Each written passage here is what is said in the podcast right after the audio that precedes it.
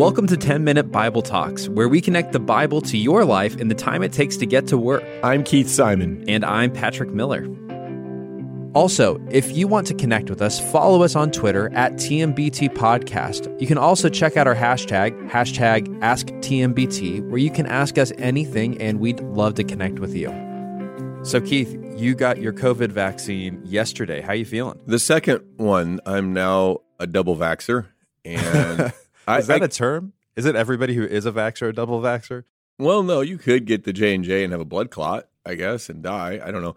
Anyway, wow. so yeah, I got the second vaccine yesterday afternoon, and my arm hurts, but otherwise, I feel pretty good. So it's a mind over matter thing. Well, really, I got the chip yesterday. I got 5G when I got my second one. How long have you had yours? I got my second vaccine on Sunday, actually. So we're on the same schedule, apparently. Have you noticed the black helicopters following you around? Yeah, it's been really eerie. They're constantly tracing me around, they're constantly following. But I didn't have serious symptoms. Like I got a little bit tired the day after, but I just powered through. I told myself I didn't get enough sleep the night before, and that was it. I was good to go. We're talking about black helicopters and chips and all because I don't know if you guys have seen it, but there was a TikTok personality I think it's Taylor Russo. Yeah. I don't know if that's her TikTok handle or if that's her name. How does it work? Going back to Rousseau. No matter what we do, the podcast returns. Well, I have to say that I think. By the way, that's a Glennon Doyle podcast reference. If you didn't catch a couple weeks ago, yeah, but a couple weeks ago. When I saw the Rousseau thing, I thought maybe it was made up. But then I thought this person's TikTok doesn't seem like she's probably a big reader of Rousseau, so maybe it is real. I don't know. Anyway, I don't know if you guys have seen it, but she put out a TikTok video in which she was kind of reenacting getting the vaccine and equating getting the vaccine with getting a chip and the mark of the beast, the sign of the beast. And then if she got the vaccine, she was accepted and everything's okay. And if she didn't, then she had blood all over her face. She got beat up. But God said, Well done, good and faithful servant. the video itself is actually don't go watch it, but it is tremendously funny. It's I mean, not like profane or anything. You say don't go profane. watch it; it just makes you dumber. Well, but she actually plays two different characters because the first character gets it basically the person who's giving the vaccine says, "If you don't get this, you know that I'm going to have to kill you." yeah. That's what the person says. It's not great acting. It's not going to no, be an Oscar. No. And she goes, and she's crying and she's nodding her head. Yes, yes, I know that you will have to kill me if I get my vaccine. And of course, I mean, she doesn't get the vaccine. She's beat up, and then at the end, she does like a green screen effect oh, right, where she's praying. and above her, a voice says, "Well done, good and faithful servant." Probably a handful of people out there probably think that this. Oh, it's become true. a whole phenomenon. There have been some really good parodies of it. There's one gal who, instead of receiving the vaccine, she's saying that Tom Holland isn't the best Spider-Man, and the person "If you say that, you know I'm going to have to kill you." And she goes, "Yes, I know." And so she's being beat up, and she's remembering all these terrible scenes from the original Spider-Man. And finally, she's in heaven, and she looks up and she sees God. She goes, "Is that Sam Raimi?" Which is a different Spider-Man actor, but I thought it was funny yeah, I don't. A little bit. Yeah, I don't. I know you don't know what I'm talking about. I don't watch, get all that, but you don't yeah. actually watch movies. Cool. So, what are we talking about today? What we're talking about is not the COVID vaccine and its side effects. We're talking about a topic that's obviously been in the news a lot recently with yet another shooting, which is the topic of race. And in particular, rather than talking about that more recent shooting, we want to talk about an article that comes from across the pond over in England by a guy named Douglas Murray. And I'm a big fan of Douglas He's Murray. kind of an interesting guy in the sense that he is gay, conservative, conservative in the British sense of the word, atheist, friendly to Christianity. So that's what makes Douglas Murray so interesting to read or to listen to is just because he comes from a kind of a heterodox point of view. Is that what you say? Heterodox? Did I use that word right? Yeah, I think you used the word right he's again an interesting figure. He's the editor at a magazine called Spectator, and he writes an article about the Church of England. So, quick pause here. Maybe our American audience won't know this. In England, they still have a national church. Whereas in the United States, there's no such thing as the Church of the United States. But there is a national church in England, and it's not in control of the state or anything like that. I think Anglican in the United States, Anglican, Episcopalian would be similar yeah, to the Church very of England. similar to that. And he writes a piece called "The Church of England's New Religion," and he's essentially asking the question: Is the Church of England too woke? So I just want to read a little quote from it. He says, "As the new religion, and what he's saying the new religion is is kind of the social justice, anti-racism, wokeness religion. Those are probably all terms that he would personally use. He says, as the new religion heaves ever closer into view, I realize that I prefer the old religion to the new one. Now, remember, this is an atheist gay Right. man. atheist. He's married to a man, atheist, but friendly to faith and understands. What I like about Douglas Murray is he understands, even if he doesn't quite believe it, he understands the importance of the church to society, British society, human society. He goes on, he says, I would rather attempts to influence the country's morals were preached from a pulpit than through a group stampede on Twitter. So he's making a point here. He's saying that the Church of England is now apparently being influenced by what he sees as a stampede of people on Twitter. He's referring to a recent Church of England report, which begins with, to be honest, it's kind of a hagiography of George Floyd. He's presented in very glowing terms. And obviously, what happened to George Floyd, and we've talked about this in the podcast in the past, was terrible and reprehensible. It shouldn't have happened. And he was a complex figure, but that's not how he's presented. And then the report goes on to speak about people who are in the Church of England's pews. And I'm just going to quote Murray again. He says that it describes them like the KKK prayer. So I think Charles Murray's point is that the Church of England has turned on its own people and accusing them of horrible racism. I think that's exactly right. And the actual plan that the Church of England lays out, me personally, there's a lot of parts of it that I actually really have no problem with it. It seems wise even. But they're suggesting that they add in learning modules on anti racism, adding in modules on black theology. That much sounds like a actually pretty good idea to me. They're adding in quotas of minorities into various committees in the Church of England and they're moving towards removing any symbols or images of people who were in the past associated with racism or slavery. There's a lot of stuff in there that seems good. I mean, symbols and images of racist past and slavery. That seems like a pretty smart move. Again, most of the things I don't really have a hard time disagreeing with the Church of England on. So Douglas Murray is criticizing the Church of England for, in his opinion, being too woke. Now, the phrase woke itself means a lot of different things to a lot of different people. In fact, there's a really interesting chart by an author named Eric Mason, who Keith and I both really like, where he's exploring how different forms of wokeness all overlap. And I would try to describe it on the podcast. It's far, far, far too complex. Yeah, it was super interesting. He seems to have his finger in that chart on different kinds of people and how much Jesus and the cross is necessary to have a firm grasp, a clear grasp, a helpful grasp on both white, black issues, plus the gospel. And it's too much. We can't talk about it here. It's dependent on this image, kind of. And so, what are we going to do? We're going to post it on Yeah, we'll post it on our Twitter. Yeah, we'll post it on our Twitter. We can probably also post it on our Facebook. So on Twitter, it's TMBT Podcast, and Keith and I will retweet it on our own Twitter accounts whenever we get there. But you'll want to look at this chart because I think it helps address a different complex question, which is what does it mean to be woke? But back to the story. So Douglas Murray, he writes this essay in The Spectator, and another guy named N.T. Wright, who works within the Church of England, and he's one of Keith and I's very, very, very favorite authors. He writes a response to Murray's article in The Spectator. I'm just going to pick up with Wright's response. He says, Sir, Douglas Murray complains that the Church of England has embraced the new religion of anti racism. But the truth, which neither he nor the church seem to have realized, is that the anti racist agenda is a secular attempt to plug a long standing gap in Western Christianity. Yeah, I love what Wright does there is he takes an attack on Christianity and he says, you know what? They got some good points. But what they're trying to do is to fill in a gap that the church has missed. In other words, the church dropped the ball and the secular agenda is trying to pick up that ball. And so what Wright's article does is calls the church to be better. So we want to read through Wright's article and discuss some points that he has because I think a lot of people right now are asking this exact question. Is the church too woke? Is the church not woke enough? Where should we fall on these issues? I have lots of people asking me that exact question. And Wright offers a really, really interesting answer to that question. But we have to start with where he starts, which is that there is a gap in Western Christianity. The image I think he's using, although he doesn't say it explicitly, is almost one of a wall or maybe even a dam, and something's come out of the wall so that the water's coming through. There's a gap, there's a hole that needs to be plugged up. So the question is, what is this gap in Western Christianity? Yeah, the gap that you're talking about is the history of race inside the church.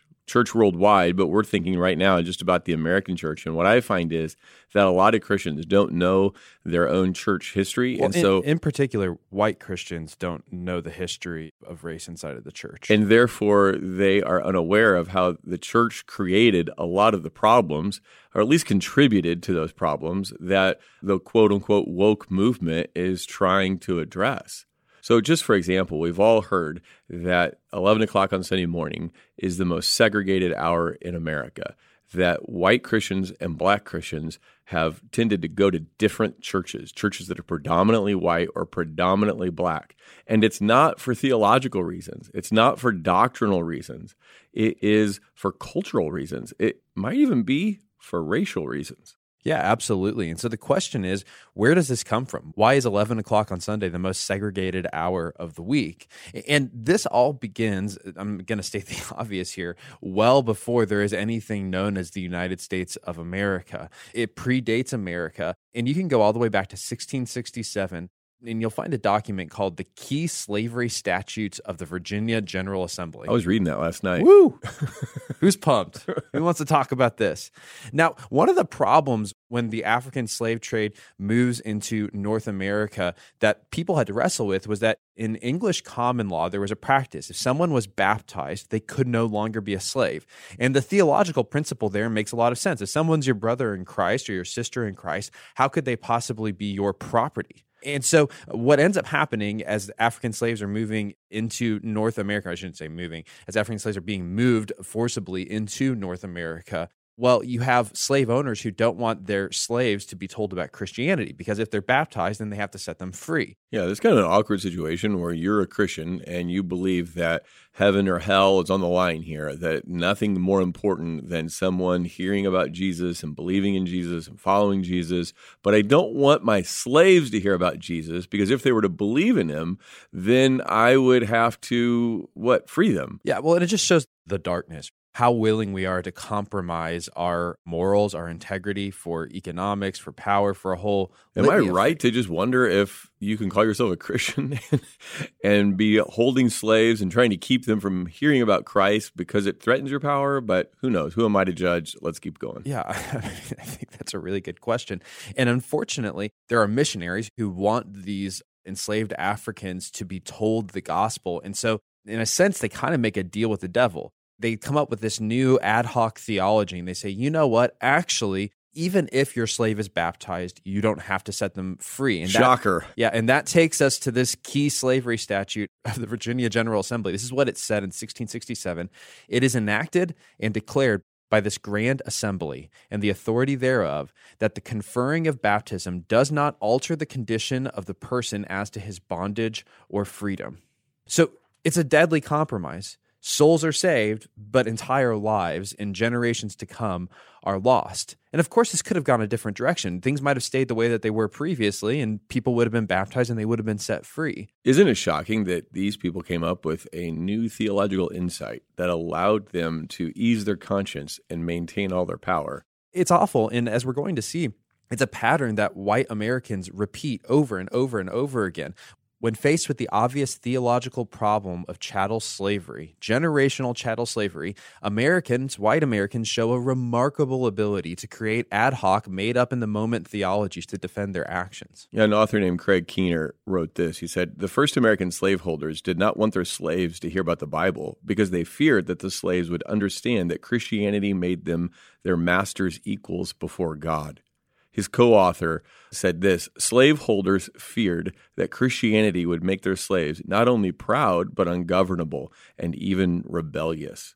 So there are these people who are purporting to be Christians and are part of the church who are saying, let's keep Christianity away so that we can maintain our power, our control, our economic self interest. And again, a lot of our listeners might not realize that actually the early Christians and the early church, throughout the early Middle Ages, they rejected slavery.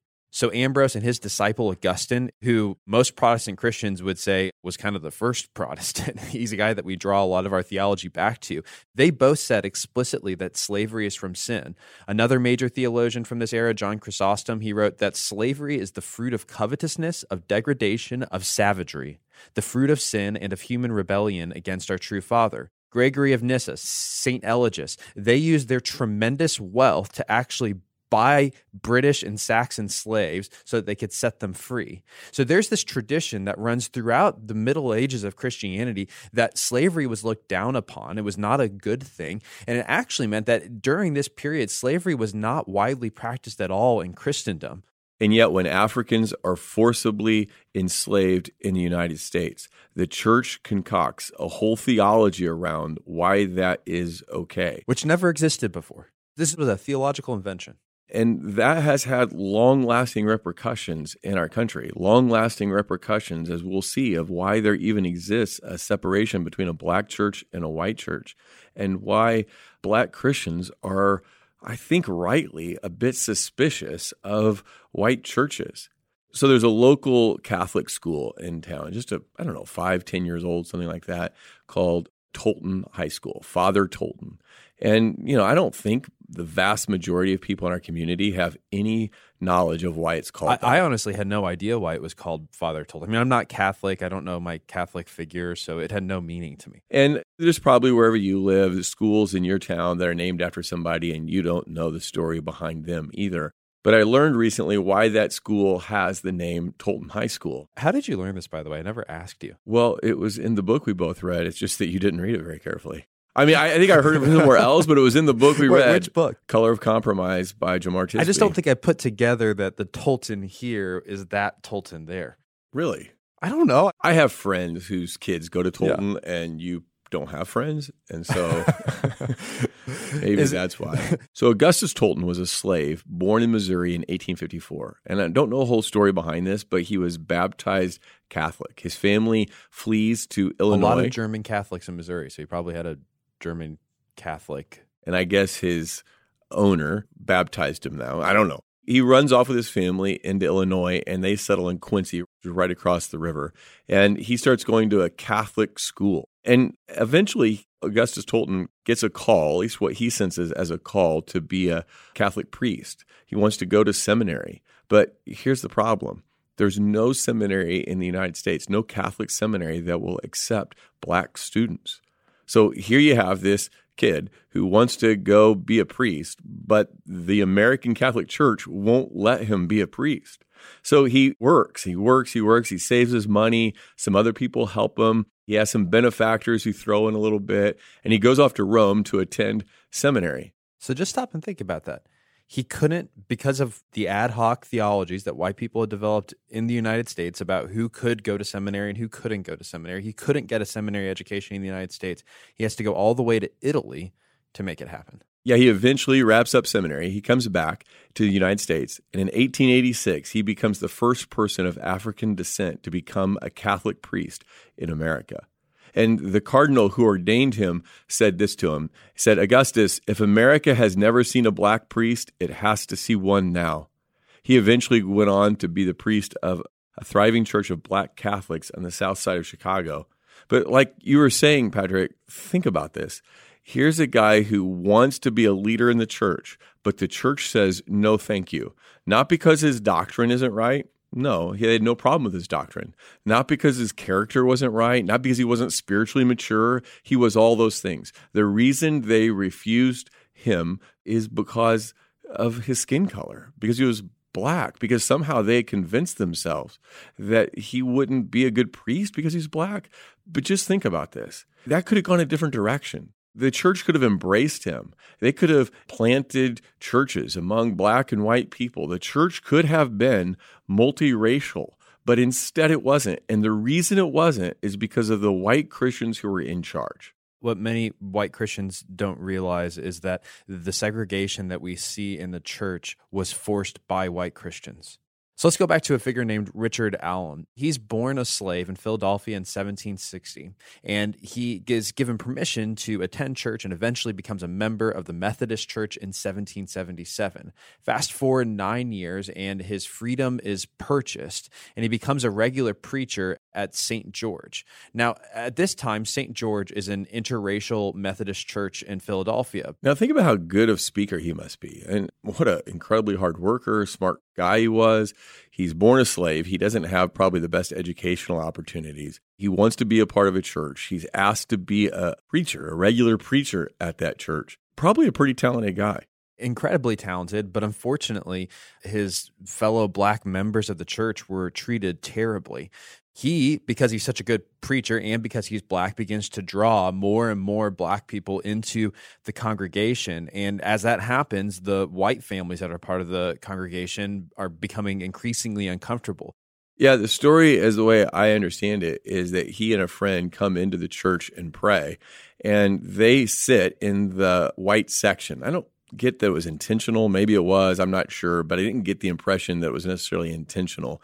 And one of the leaders of the church maybe doesn't recognize him. Again, hard for me to believe. Comes up and tells him while they're praying that they've got to leave. And they're like, well, can we just finish praying? And they were trying to get him off into the black section of the church. And so eventually, Richard Allen and his friend, they get up and they walk out and they never go back. They never come back prior when you were talking about the segregation there was actually a forced segregation that happened inside of the church and it was a result of so many black families coming into the church. And so they were breaking the rules. Again whether or not they were doing it intentionally or not is besides the point. They leave they never come back and they found the ame in 1816 african methodist episcopal church. So they started have to hold denomination. Why? Again the same reason that augustus tolton couldn't find a place to go to seminary. Because they were black the white church drove them out yeah, I've heard Dr. Martin Luther King Jr. brought up in this same context, and people have said that one reason he went up north to Crozer Seminary, which was more liberal of a seminary, is because seminaries in the South, seminaries that probably taught the same things we believe about the Bible and the gospel and Jesus, wouldn't let him in. So think about this for a second. Imagine a different way. Imagine that the church had embraced its heritage. What Christians have taught for centuries before that we as a church should be a multiracial community. Had they embraced Augustus Tolton, had they embraced Richard Allen, had they embraced Dr. King, we maybe wouldn't have a church that now is divided upon racial lines. Jemar Tisby, who wrote a history of color in the American church. The book that Patrick didn't read very carefully, but that I did. Obviously. this is what he wrote. He said, Harsh though it may sound, the facts of history nevertheless bear out this truth. There would be no black church without racism in the white church. Ouch. And he is fundamentally correct. Ouch. The segregation that we see today at 11 o'clock on every Sunday, if you want to know who done it, it's easy. You just go to the white church. It is sitting on our doorstep.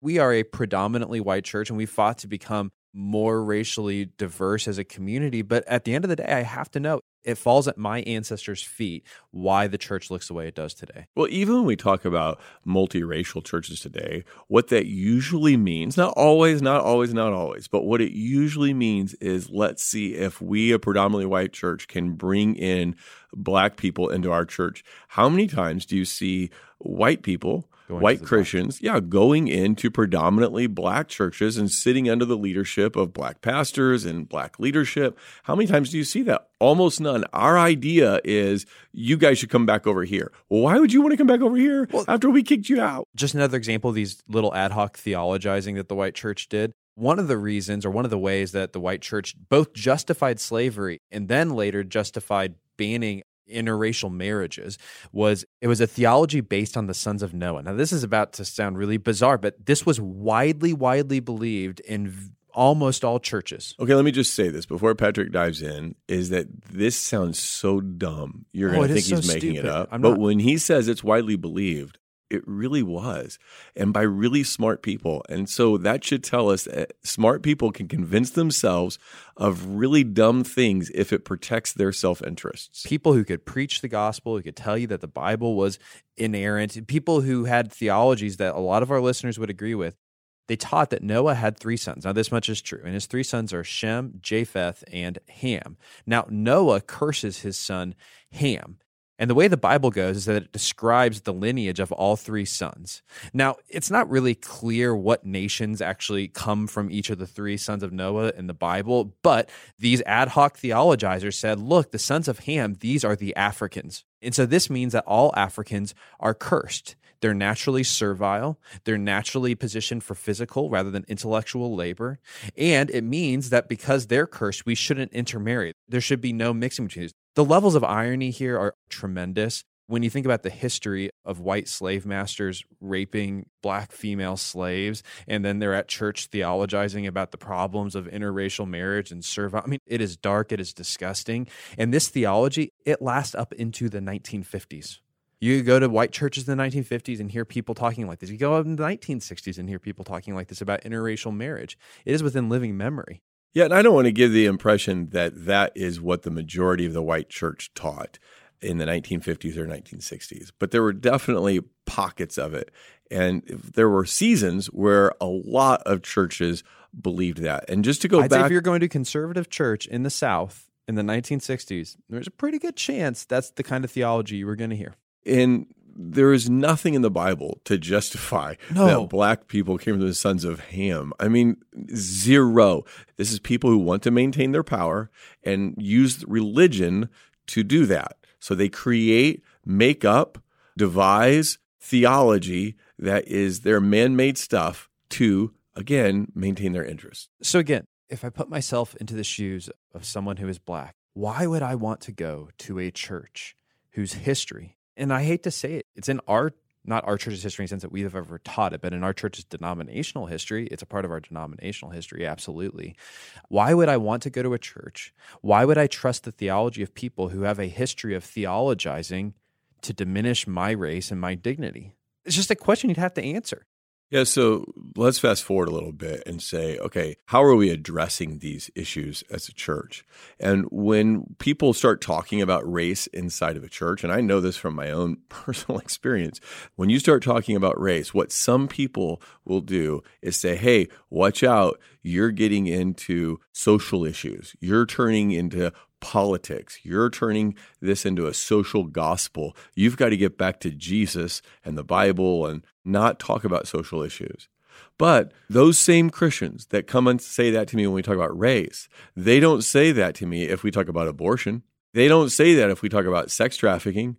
They're like, yeah, let's go out and let's try to bring justice to the unborn and let's try to bring justice for those who are sold into sex trafficking. They'll marshal armies and give money toward those issues. They don't ever say, oh, stay away from them because they're social or political or that kind of thing. But as soon as you bring up race, now it's like, oh, wow, we got to be careful there because that's a social issue.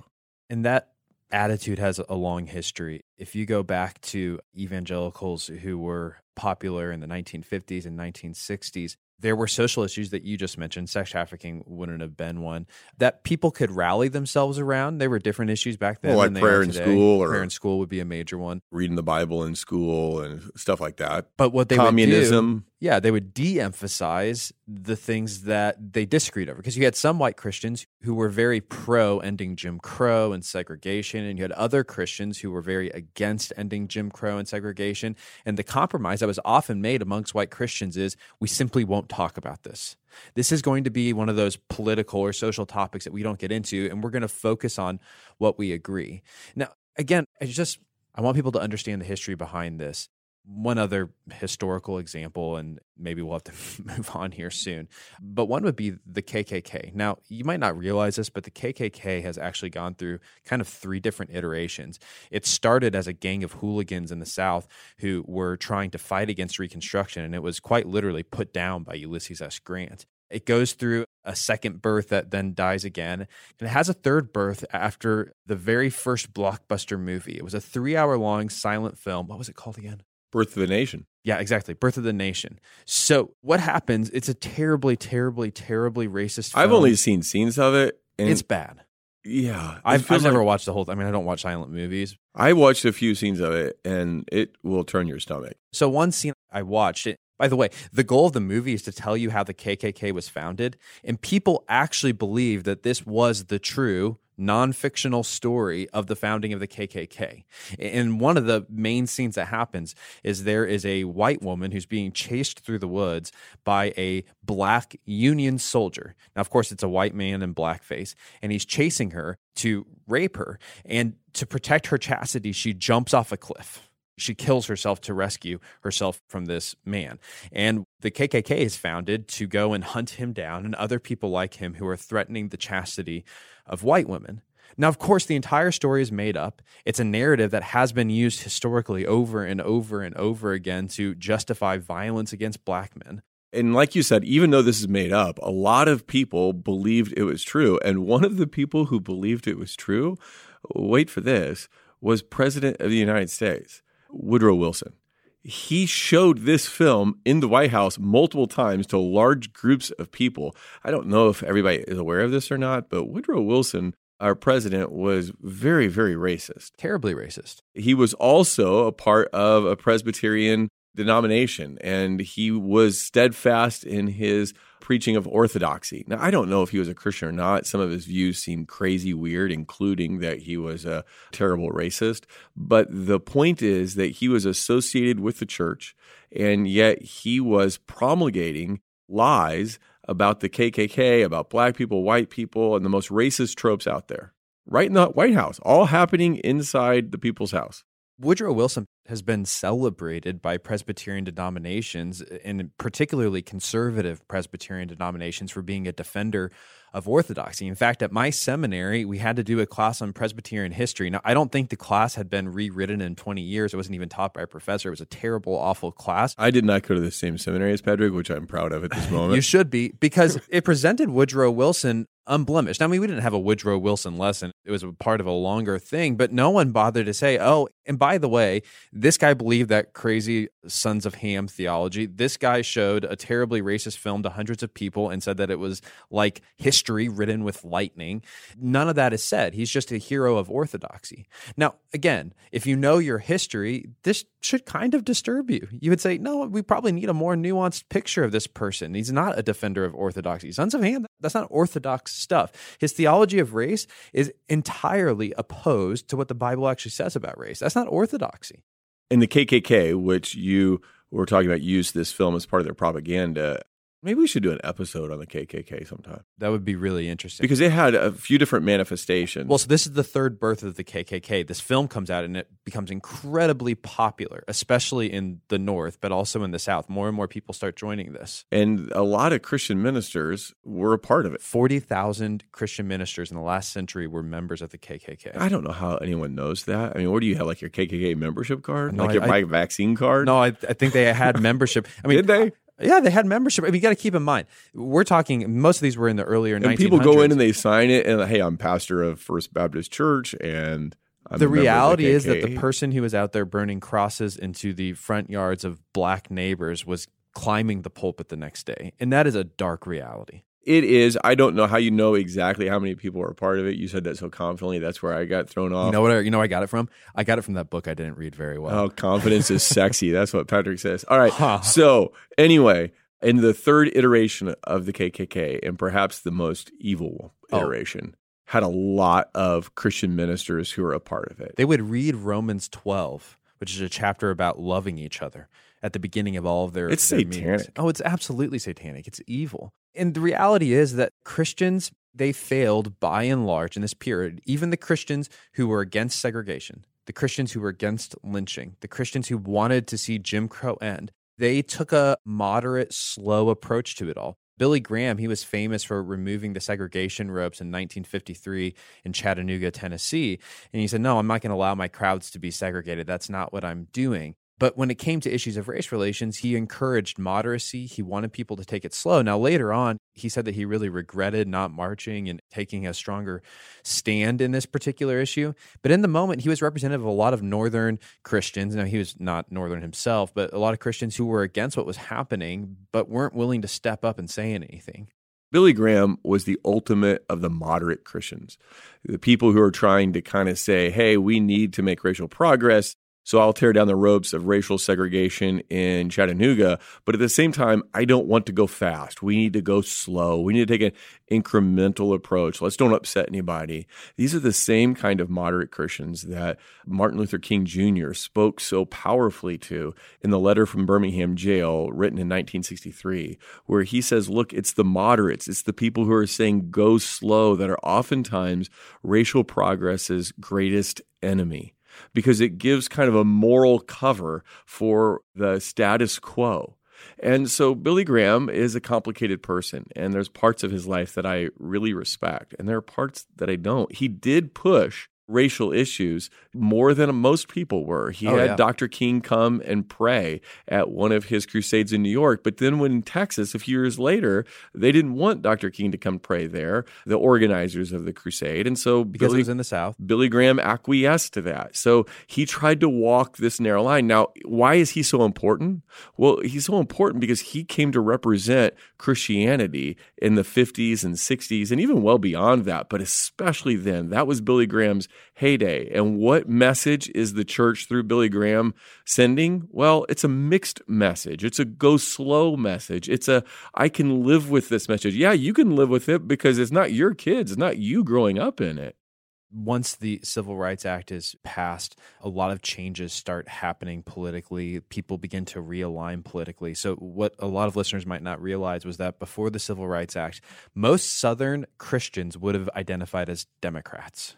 After the Civil Rights Act, that begins to change. You start seeing Southern Democrats become Republicans because Republicans became known as the party that wasn't necessarily against desegregation, but was actively slowing it down, throwing in wrenches, and was trying to break against the new status quo. Well, it's complicated because the Civil Rights Act doesn't pass without Republican support. It would Yeah. not have. Everett Dirksen in the Senate worked with LBJ to pass that legislation. So it's not as easy to say that there was one party for civil rights and one against. There were factions in both parties who were on both sides. That's absolutely right. It was probably more of a northern southern debate. You could find southern Republicans who were going to be against it and southern Democrats who were going to be against it. But why Democrats became aligned with that particular movement was because LBJ was the one who pushed it through and passed it. And again, this is, I mean, you can look back. This was a major political realignment.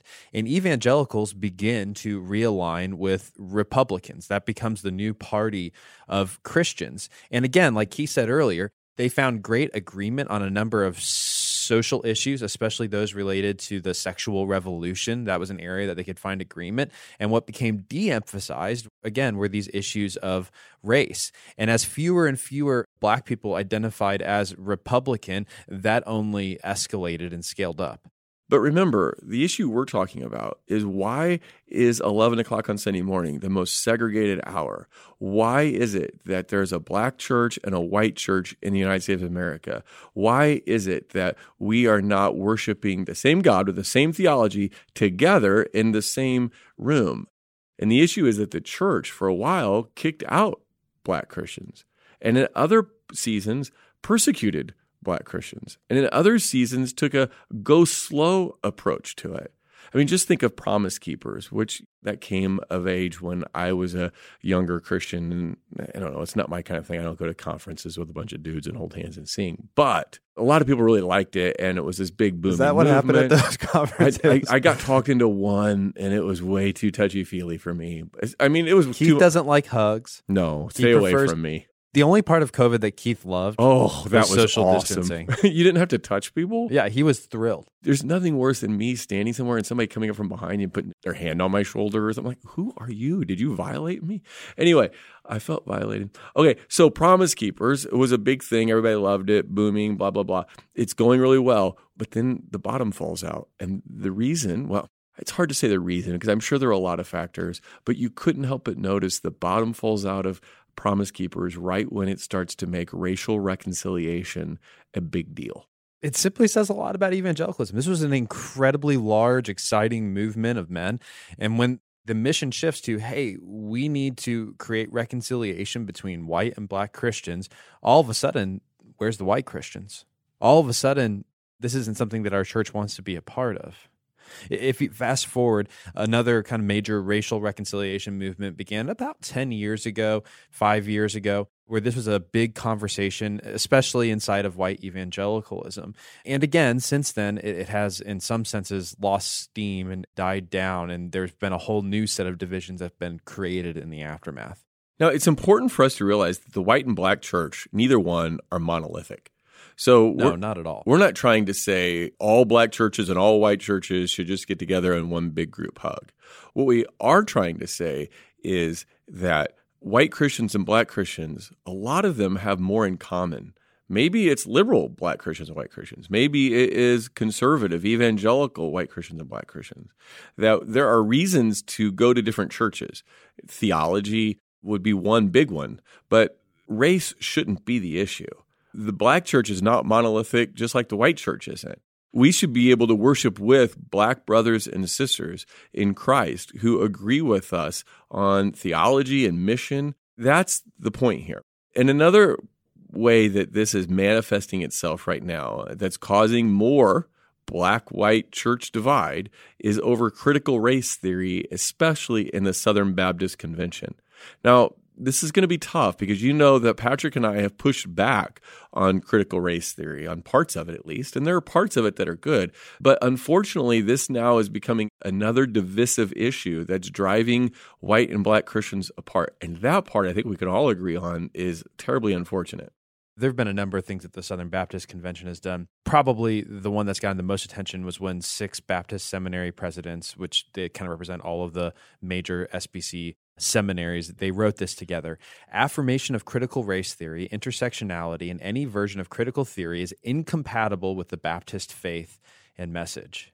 Now, the statement, as you just heard, wasn't actually very nuanced. The SBC itself released a different statement, which was far more nuanced. And I actually found some things that say there's something to agree with there. They said that CRT actually does have some value that it can be used as an analytical tool as long as it's subordinate to scripture, which is almost verbatim, by the way, what you and I have said in the past that we've both learned a lot from critical race theory and authors who were in that camp. And they've challenged us to both analyze our own internalized racism and to see ways how systemic racial injustice is still present in the present and in the past. And yet we say that it has a limited role. It's an analytical tool. It helps you see things and discover things, but it doesn't work as a comprehensive worldview. That's what we've tried to say in the past. And this has caused us problems and issues because that sounds like a rejection, whereas I think we would say, no, we want a both and. Well, a lot of secular theories, including critical theory, are better at diagnosing problems than they are at proposing solutions or solving problems.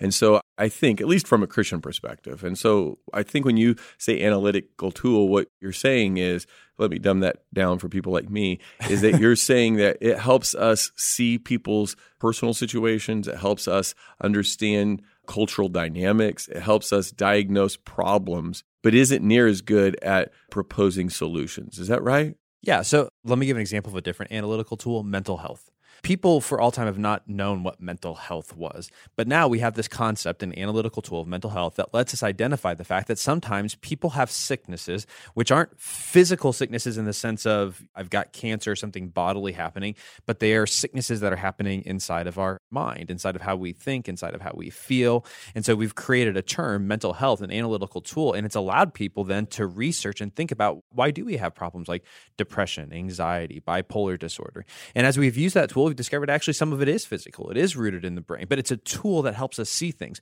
Mental health can't explain everything in your life, however. It's not a worldview, it's just a tool to help you see something. And so when critical theory helps us see things, then it's helpful. And When it becomes a comprehensive worldview, then it becomes a problem. But back to the big point here is that this argument over CRT and this it's dividing everybody. Well, especially when you come at it from a it's all bad or it's all good perspective. Which seems to be the only two options that have been put on the table and it drives me nuts. I saw Anthony Bradley. I don't know. Do you follow Anthony yeah. Bradley? Yeah.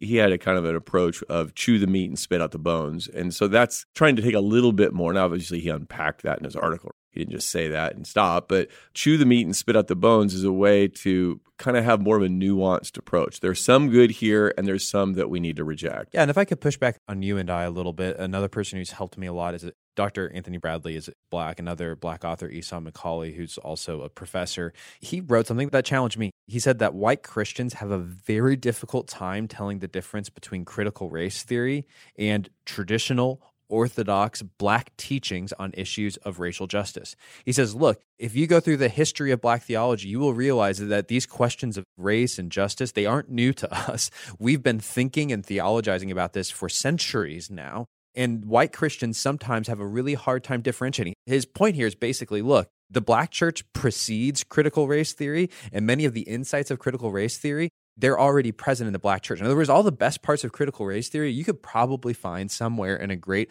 Orthodox black church. But because I've never attended an Orthodox black church for, or at least on a regular basis, I'm unaware of them. Yeah, so let's don't turn this into another episode on critical theory. Suffice it to say that there's some things about it that can be helpful. There's a lot of it that we find unhelpful. The key issue here is that currently, today, right now, it again is dividing the church. It's pushing black Christians and white Christians further and further apart. Now, all this falls on our doorstep. Did we cause it all? Are we responsible? Our being white Christians. Well, yes, white Christians for sure, absolutely. And maybe that's first and foremost. But this problem is on the church's doorstep. And while we didn't create it, we are responsible for responding to it and realizing our cultural moment.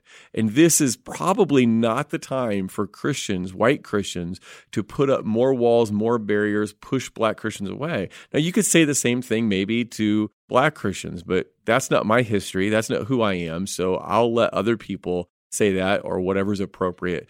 But what I can say is that now for white Christians, this is a time to listen, not unguardedly, I mean, not uncritically. We got to think, but it's a time to listen, to humble ourselves, and to realize our past sins, not past mistakes, past sins.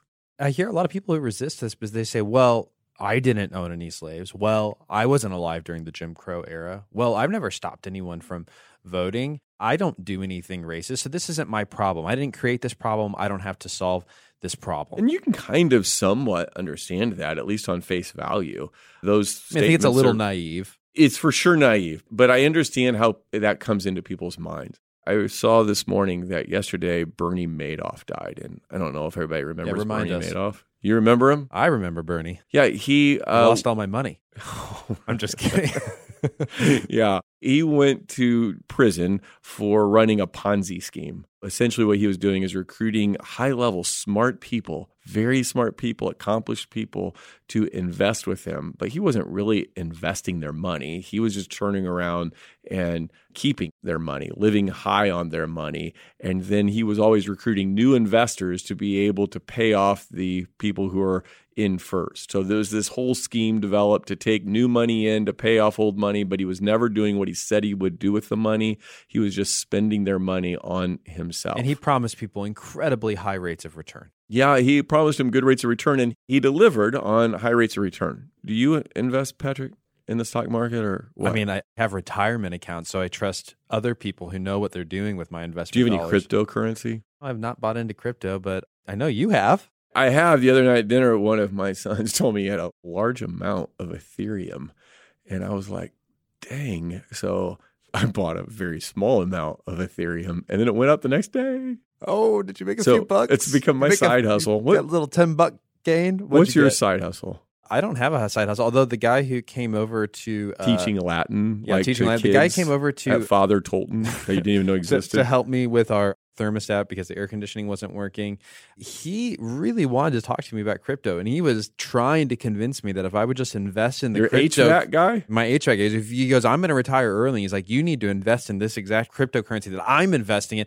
I started thinking, oh my gosh, this feels like a Ponzi scheme. Well, I'm getting advice from my 21 year old and financial advice. So why should I criticize you for it? So, so I, hold, on. Did you invest in GameStop?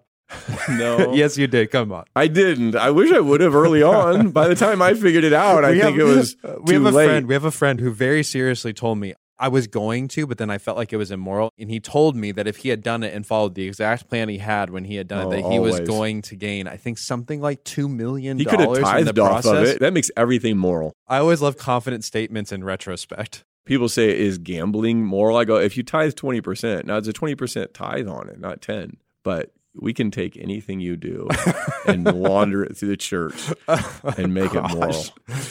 I think we should one day whole episode on what should Patrick's side hustle be. Oh, what should my side? I already. I mean, I don't have like a money making Hair model.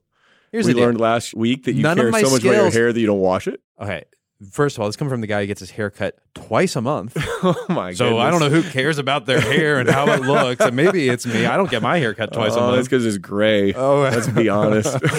Your hair? Just trying to keep the gray down. That's good. Uh, Okay, where were we? we were talking about side hustles, but let's get back into the actual Bernie issue. Madoff. So let's go back to Bernie. So Bernie ran this Ponzi scheme. He paid out money to people that he was supposed to be investing. Now, let's say that you're one of the people. And people who invested in him after the Ponzi scheme came out lost millions and millions, maybe even billions of dollars in the deal. So people lost their entire life savings. A guy who wrote one of my favorite autobiographies of his experience during the Holocaust, he had invested with Bernie Madoff. this is Wiesel. yeah. What's Elie his first Wiesel. name? Elie Wiesel wrote The Night. Oh, Did it's you a read? great book, a oh. short Oh. book. It's a great book, and he invested his. Li- so here's a guy who survived the Holocaust. He invested his entire life savings with Bernie Madoff because he had such great returns on investment. He lost everything that he had. So now the question is the people who received money from Bernie Madoff thinking that he had invested it. So this is before the Ponzi schemes revealed. They took their payout, so they got their money. They, they thought got- he was investing it. They thought it was all legitimate, all moral, No all idea. fine. They got their money. They spent it. They planned on spending it. They reinvested it. They did all this stuff. Now it f- comes to light that this is all a big scam. What are they supposed to do with that money? What's the right thing for those people to do with the money that they got immorally and illegally from other people's investments? and they didn't know that they were getting it immorally and illegally. and they spent it. So not only did they not know it, but they bought a house or they bought a boat or they did whatever to So pay for college should education. they sell the house and give part of the proceeds back to Elie Wiesel, who lost everything? They didn't do anything wrong, but they benefited from what other people did wrong. And there are people who put in money to Bernie Madoff who lost all that. Should they be compensated by the people who gained immorally and illegally? It's not an easy question, is it? Or is it? I don't think it's an easy question. I think it helps us deal with where a lot of white Christians are at today. A different metaphor for this would be a baseball game. I want you to imagine two different teams who are playing baseball against each other. I've never actually played baseball, so this is a funny analogy. But let's Let's let's see if you forward get it right. Let's just we're just gonna all listen and say, can So for the Patrick, first so for the first 7 innings, one team is cheating. They are cheating obviously. the other team doesn't know it. The other team knows it. They just can't do anything about it. There's nothing that they can do to stop this other team from cheating. And the other team is up by 15 points by the end of the seventh inning. And Fifteen then points. I kind of did that seriously. I'll say 15 runs. Uh, yeah, yeah.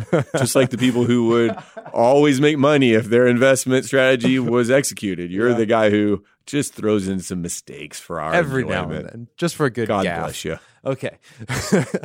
so they're up by 15 runs at the end of the seventh inning. And then it comes out, yes, they have been cheating, and now the refs are ready to do something about it. They're going to stop. Umpires, this is so good. We got to do this the every refs. episode. refs are in basketball and football, Okay, let's keep going. even here. hockey. But I've never read baseball, Baseball for Dummies. Umpires. I've never read Baseball for Dummies, and I'm never going to. As I said in our previous episode, I've been boycotting baseball my whole life. Don't plan to stop. Okay, so the umpires were finally ready to enforce the rules fairly. So you've got one team that's up 15, the other team has zero, and now they say, hey, we're going to enforce the rules fairly. Is that fair for the rest of the game to go on? They get to keep their 15 points that they had unfairly, and the other team has to start with zero. Is that really a fair game? Is that really a fair start? But it feels like that's what white Christians are doing. They're saying, okay, look, we did some things wrong in the past, and let's just move forward now that that's been exposed. We agree we won't cheat, we won't take advantage of you any further. But how do you repair the damage that's been done? How do you undo that? What should you do if you got money from Bernie Madoff's Ponzi scheme? What should you do if your team has benefited from cheating? These aren't easy questions, and we don't propose to say that the Bible has some verse that tells you exactly how to handle it. But we, as white Christians, at least need to understand the complexity of the moment and how black Christians feel. And maybe we need to repent. Maybe we need to repair. Maybe we need to undo some things. I don't know. I don't have the answer, but I know it's not as simple as saying, hey, let's all start going to the same church now. No, it's not. And that takes us back to Douglas Murray and his article about the Church of England Wow. and N.T. Wright. We took a long, Took a circuitous long route to get back route to to these. get. But Let's do it. all right. Here's the deal. N.T. Wright, and we're going to read the rest of his response because it's so good. N.T. Wright makes a point that this should never have been an issue in the church. Remember what he said in the section that we read previously? He said there's been a long standing gap in Western Christianity. We just spent the better part of an hour going over that gap. We have failed in the Western church to deal rightly with the issue of race. But that is not because the Bible doesn't deal with the issue of race the gospel has a solution on the table for race. That's one of the craziest things when people come up and say to you, race is a social issue. You're like, what are you talking about? Race is all over the Bible. My normal response is, have you read Paul? Have you read the Bible? But somehow American Christians are able to read the Bible in such a spiritualized, to be honest, wrong headed way that they don't see the racial conversation that's happening from Genesis to Revelation the single greatest issue facing the early church, the issue which is found in every single one of Paul's letters, was that you had two groups of people from different ethnicities, Gentiles and Jews, and they were trying to figure out how can these two people with totally different backgrounds, with different lifestyles, with different ways of seeing the world, one of whom, the Gentiles, has spent centuries at this point oppressing the other that's the jews and the one group that's the jews who say we actually have a better way of living than you do. You have these two groups how do they live together united under jesus? That was the central issue that faced the early church and paul's letters are littered with references to it. So if you aren't talking about race in church it is arguable that you really haven't fully understood what the gospel means all Wright so back into the right letter to the editor the N.T. Wright letter to the editor, which we also think is right. Oh, yeah. See? Pun. well, just sounded confusing. Yeah, puns, private school. the answer is to recover the full message, not to bolt on new ideologies. Okay, so let's just pause there. I could not agree with N.T. Wright more here. He's saying there is a gap in Western Christianity. The answer is that we need to go back to what the gospel says about issues of race and reconciliation and how we live when we come with histories. Because remember, Jews and Gentiles, they had a history behind them that they brought into the room with them, just like black people and white people and Asians and others all bring into the same room. That was true back then, it's true right now. But he says the answer isn't bolting on a new ideology. You're not going to solve the problem of this big gap by just bolting on critical race theory or critical theory or all these other solutions to the problem. So back to Wright. The earliest Christian writings insist that in the Messiah there is, quote, neither Jew nor Greek. Now, that's just quoting part of Galatians 3.28. All right, back to Wright. The book of Revelation envisages Jesus' followers as an uncountable family from every nation, tribe, people, and language. Now, there he's just referring to Revelation 7. At the climax of his greatest letter, St. Paul urges Christians to welcome one another across all social and ethnic barriers, insisting that the church will thereby function as the advanced sign of God's coming renewal of all creation. So, back to what Patrick was saying a second ago, this is what the storyline of the Bible is about. At the beginning, God made humanity and sin ruptured those relationships. And ever since Genesis 12, God has been about restoring that family. There's one way of reading the Bible that says that the emphasis is upon reconciling the ruptured relationships between human beings, not just between individuals, but between groups of people.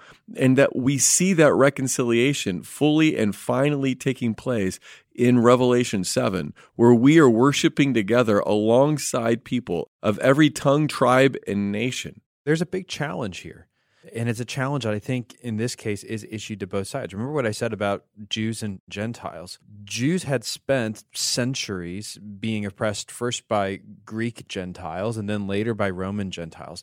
Thousands and thousands and thousands of Jews were crucified in the exact same manner that Jesus was crucified. Jews were heavily taxed. They were oppressed. They weren't even allowed to self govern. There's countless ways that the Jews suffered under the Gentiles. And so it's understandable why a Jew in Galatia would say, look, The Messiah came from my line, my lineage. He was a Jew just like me. And you and your people, look how you've lived. look what you've caused. You need to come and be like us. You need to be circumcised. You need to follow our food rules. And Paul comes in and he speaks to both groups. He says to the Jews, no, they don't need to enter into your culture. But then he says to the Gentiles, who in some cases were the proud ones, and said, You Jews don't get it. All that stuff's old and done with. And we don't have to do any of that. We don't have to worry about that history, that past. He comes to both of them. He says, Welcome each other radical forgiveness, radical humility, radical apologies, radical boundary crossing on both sides. It is incredibly hard to do. And I can only own my side as maybe in this situation being more like the Gentile. Back to N.T. Wright. This is the three dimensional meaning of justification by faith. All those who believe in Jesus, rescued by his cross and resurrection and enlivened by his spirit, are part of the new family. This was and is central, not peripheral. The church was the original multicultural project with Jesus as its only point of identity. It was known and was for this reason seen as both attractive and dangerous, as a worship based, spiritually renewed, multi ethnic, polychrome, mutually supportive, outward facing, culturally creative, chastity celebrating, socially responsible, fictive kinship group gender blind in leadership, generous to the poor, and courageous in speaking up for the voiceless. What Wright is describing right here is what the early church was, and it's what the church should be today. Don't you want to be a part of a movement like that? I mean, Yes. I want to be a part of that church. But because Christians have walked away from this, that's the gap that you were talking about is that we've created the gap that all these other secular theories are now coming in to try to fill. But we have the opportunity to fill the gap with the truth.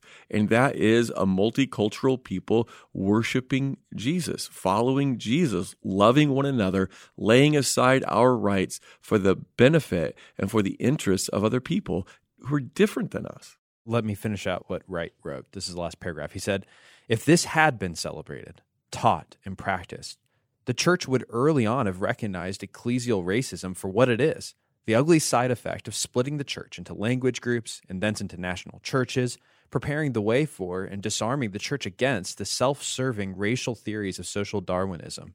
If it has taken modern secular movements to jolt the church into recognizing a long standing problem, shame on us. But the answer is not to capitulate to the current identity agenda and then to enforce it with breast beating, finger wagging neo moralism. Douglas Murray doesn't like that, and neither do I. The answer is teaching and practicing the whole biblical gospel. I love N.T. Wright even more after this because somehow he's able to put his finger on the problem, speak respectfully to people he disagrees with, call the church to be what God always intended us to be, and show a way forward that is hopeful.